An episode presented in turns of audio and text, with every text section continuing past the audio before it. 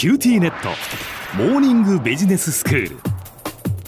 今日の講師は九州大学ビジネススクールで国際経営ロジスティクスがご専門の星野博先生です。よろしくお願いいたします。よろしくお願いします先生昨日は、まあ、FM 福岡開局50周年ということでその50年にちなんで50年前の福岡というお話をしていただきました、まあ、東京大阪名古屋を中心とする三大都市圏に次ぐ地方都市という意味で50年前に札仙広福というね札幌仙台広島福岡非常に似ている4つの地方都市が紹介されたというお話でしたよね。まあ、中でも福岡はこの50年の間に大きな成長を遂げたということですが今日はどんなお話になりますか？はい。今日もあの福岡の50年間のこの振り返りということで今度はメディアという切り口で考察をしていきたいと思います。はい。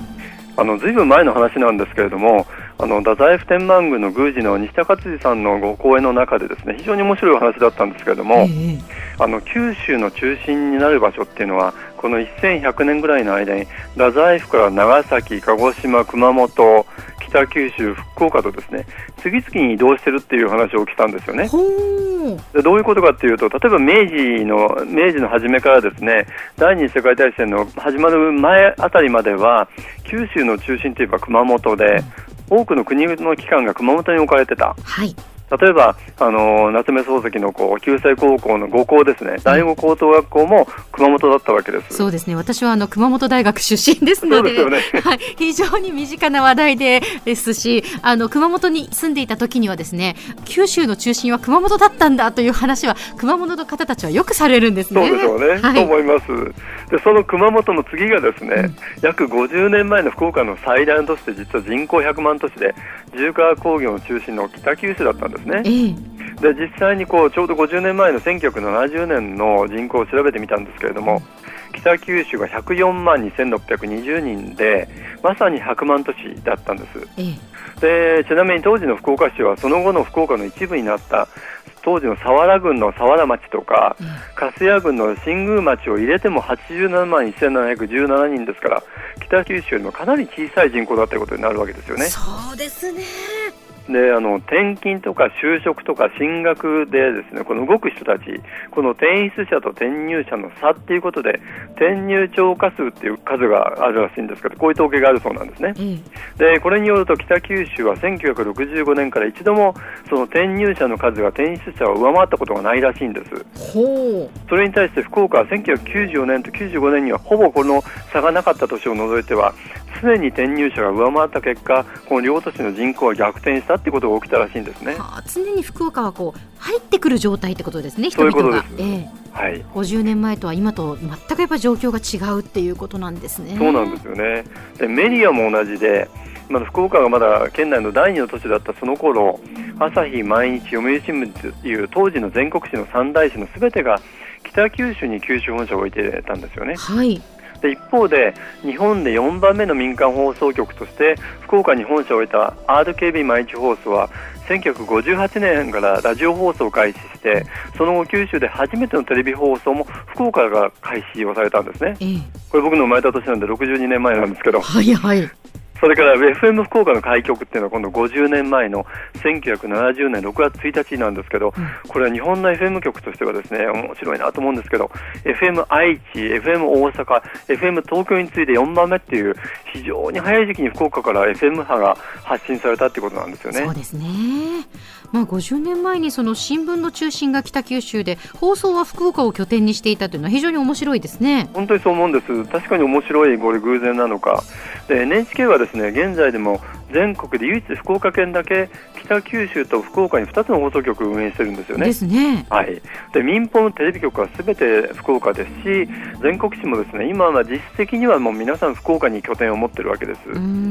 で僕はメディアの専門家ではないんでその都市の成長とメディアの果たす役割とか影響力っていうのはどういう関係があるのかっていうのは分かりませんけれども、やはりテレビだとか FM 局が当初から福岡を拠点に活動しているからこそ福岡と中心としたこう情報がですね発信されているっていうことはあると思うんですよね。そうですね。まあ確かに、まあ、番組で取り上げる話題というのはどうしてもこう地元が中心になりがちですもんね。はい。やはりそういうふうにですねメディアが拠点がここにあるんで情報が発信が増加していって、都市の魅力っていうのもあのどんどんこう広がっていくのかなと思うんですね。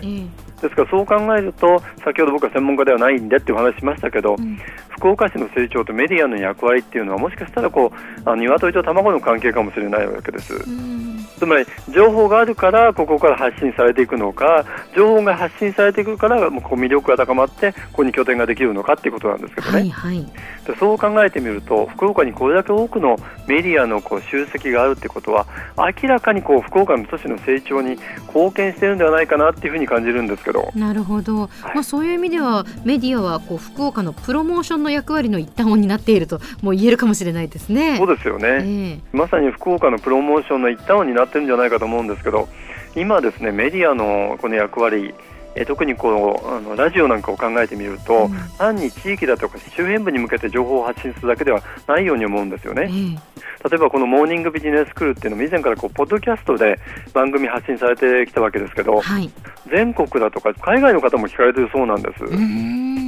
あの以前にですねロサンゼルスから福岡に出張に来られた方からいつも先生の話あの聞いてますって言われて驚いたことがあるんですけど。あそうですか。そうなんです。ロサンゼルスでも聞いてくださってるんですね。そういうことなんですね、え。ー、でそれだけではなくて最近だってこうラジコなんかを使ってですねラジオがですね地域を越えて聞かれるということでますます福岡っていうものがですねあのラジオを通じて全国に広がっていくっていうのはすごく嬉しいことですよね。いや本当にそうですね。あの福岡でこうラジオ番組を担当していてでも全国から今やメッセージが届くんですよね。そうですよね。はい。それでは先生今日のまとめをお願いいたします。はい。あの北九州は福岡県内で最大の都市だった50年前にはですね朝日、毎日、読売新聞という当時の全国紙の三大すべてが北九州に九州本社を置かれてたんですね、まあ、そんな時に九州の初めてのテレビ放送、ラジオ放送あるいは FM 放送も福岡を拠点に開始をされたわけです。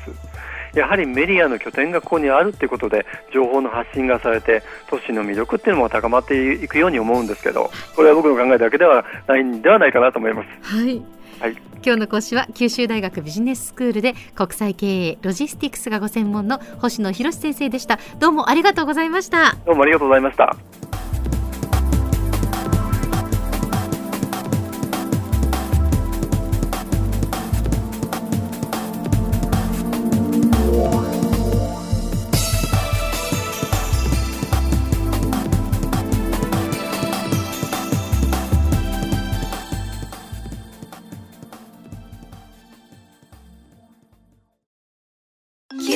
トお乗り換えのご案内です。毎月のスマホ代が高いと思われているお客様 QT モバイルにお乗り換えください。あなた乗り換えるわよ。お父さん早く。乗り換えるなら今格安スマホの QT モバイル